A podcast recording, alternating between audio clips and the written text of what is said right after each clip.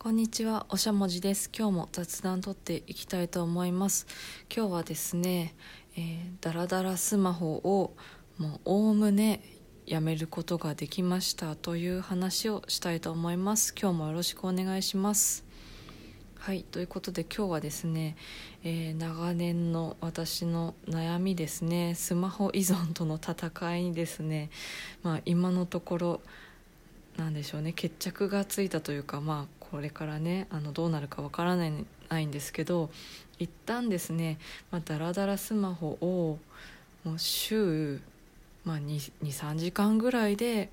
とどめられているよという話をしたいと思います。で、まあ、これにはねあの、まあ、2つあの取り組んだことがあって、まあ、それがねすごく良かったと思うので、まあ、私がこう何に新しく取り組んでどういうふうにうまくいったのかっていうことをですね順を追って説明したいと思います。でまず初めにやったのがですね、まあ、ちょっと前にお話ししたかもしれないんですけどあツイッターかな確かなんか時間の洗い出しとその時間の過ごし方に対して評価するっていうのをしましたでそれはどのぐらいでしたっけ？2週間ぐらいやったんですけどもうひたすらねあのすごい手間はかかるんですけどその今こう何時から何時までこの行動をしたっていうのをですね事細かくメモをしたんですね。でそのメモをしたのに加えてその時間の使い方について100点満点で評価をしたんですね。から例えば、まあえー、と午後4時から午後4時半まで、えーヨガをしたっていうふうに書いて、まあ、気持ちよくヨガができて体がこう、ね、ストレッチできた肩こりも良くなった80点みたいなことをですね書いたんですね。でこれをやるとですね、えーどうなるかというと自分が一日の中で何にどれだけ時間を使っているかっていうのが分かるんですね。で分かるのと同時にどういう過ごし方をしたら自分にとってこうポイントが高いというか満足感が高いかっていうのがこうどんどんですね時系列で見えるようになっていくんですね。で、まあ、そのやり方なんですけど、まあ、いろんなですねアプリとかもあったりとかあとは、まあ、メモ帳にですねつらつら書いていくっていうのもやったんですけど、まあ、一番手間がなかったのは LINE のですね自分だけのグループ LINE を作りましてそこに「今からヨガ」って、えー、と送ってでヨガが終わったらヨガ終わりっていう風に送るんですよね。でそうするとその今からヨガって送った時の時刻が自動でその横に出てくるんですよ。で、まあ、それとですね、まあ、終わりって打ち込むと終わりの時間も出てくるので、まあ、大体、まあ、どのぐらいの時間がかかっていて、まあ、何をやってたのかっていうのがそのなんでしょう時間をこう自分で書かなくても分かるっていうようになるんですね。であとはその評価についてはそのヨガ終わりって書いた後に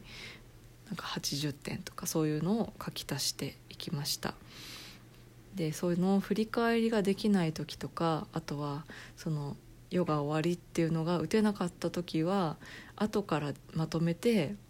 まあ、何時何分ヨガ終わりみたいのをえーまとめて打ち込んだりとかもしましたなんかそういう割とこうフレキシブルな使い方ができたし、まあ、その自動で時間をこう打刻してくれるっていうのもすごく使いやすかったです。なのでまあねお忙しい方でその時間をね使い方を見直したいっていう人は、まあ、個人的にはその LINE の自分だけのグループを使ってやるっていうのがおすすめです。でそれをやった時にどういうタイミングでその自分がこうダラダラスマホを見るっていうのをやってしまっているのかっていうのがですねこう分かったんですよね。あとは、まあ、そのですねダラダラスマホの時間だけがですね極端にこう点数が低いんですよね。だからこのダラダラスマホの時間を短縮できたらもうどれだけ自分の人生が豊かになるかっていうことがなんかねあのよく見えたかなというかなんかこうしみじみと感じたというかそういうことにも気づかされてよかったかなというふうに思いました。でそんなですねもう本腰を入れてですねだらだらスマホの時間を撲滅しようと思ったわけなんですけどその時にですね一つ、えー、やめるための作戦を考えました。これがですねさっきのあの2つ目の取り組みですね。でそれはですねどういうことかというと、えー、これもですねツイッターでだいぶ前ですけどあのお話ししたんですけど、えーと、リラックスタイムをとってその後リフレッシュタイムを取るっていうふうにしました。でちょっとあの何のことかわからないと思うので詳しく説明します。で先ほどのですねえーと、時間の計測をしていた時にそのダラダラスマホをしている時っていうのはもう基本的になんか疲れてる時だなっていうのが分かったんですよね。で疲れてる時になんかね疲れてるのになんかあのまあねネガティブな情報の吹きだまりみたいになっているような SNS を見てしまうんですよね。でこれって何かに似てるなと思ったんですけどなんかすっごいイライラした時になんかジャンクフード食べたくなるのに似てるなっていうふうに思ったんですよね。でジャンクフードもねすごいやけ食いみたいな感じでわーっと食べちゃうんですけど食べた後にねああ太っちゃうとか体に悪いなっていうのですごく嫌悪感を感じるんですよね。で私にとってその SNS をダラダラ見るっていうのも一緒でまあねあのなぜかこう体が欲してしまうんですけどその見過ぎてしまった後はなんかねそのネガティブな情報でなんか心がドヨーンとなるしああもう2時間も3時間も無駄にしちゃったって思ってすごく自己嫌悪になっちゃうんですよね。だから、まあ、えっ、ー、とその疲れた時にそのジャンクフードにですねあの手に取りやすいものにこうすぐ手を伸ばしてしまうのではなくって一旦ですねしっかり休もう。でその後で本当にやりたいことをやろうっていう風な作戦にしました。でそれがですねさっきの、えーと、リラックスタイムとリフレッシュタイムってやつなんですけどまずですね最初にリラックスタイムをまあ、30分とか、まあ、1時間とか好きな時間がっつり休むっていうのにしました。でこれはですねあのなんかねやっぱ疲れてる時になんかそのままボケっとしているとその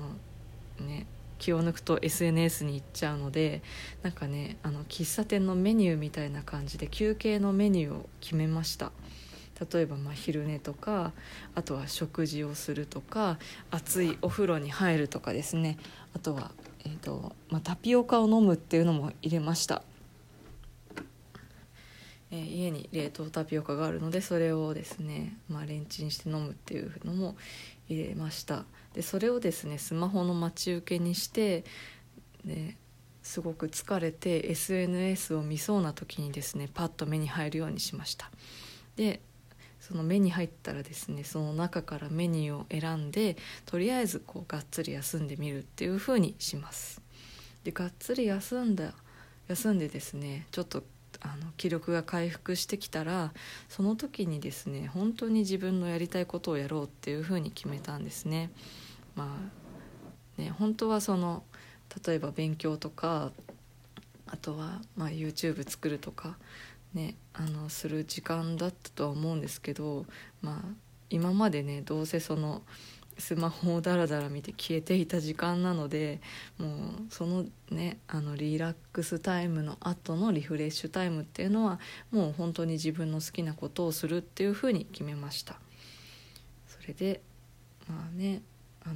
絵を描いたりとか本を読んだりとかあとは何でしょうテレビや映画を見たりとかそういう風なですねその時本当に自分がやりたいことをやるっていう風にしましたでそうするとやっぱり自分のやりたいことができるのでなんか心がやっぱりリフレッシュできるんですよね。で、まあ、SNS をダラダラ見るのと違って、ね、罪悪感もないしこう心が充実した状態でなんかねリフレッシュできるっていうのでなんとなくねあの、まあ、生活の何でしょうね質自体がちょっと上がってきたかなというような印象もあります。これでですねこの作戦で今のところですね、えー、今週はですねだらだらスマホはえーとまあ、23時間ぐらいに抑えるっていうことができました。これはですね、まあ、週でトータル23時間。なんですよね。今までもう平気でこう1日23時間とかダラダラしていた自分に比べるとですねすごい進歩なんですよね。なのでまあすごく有効な方法だったかなと思いました。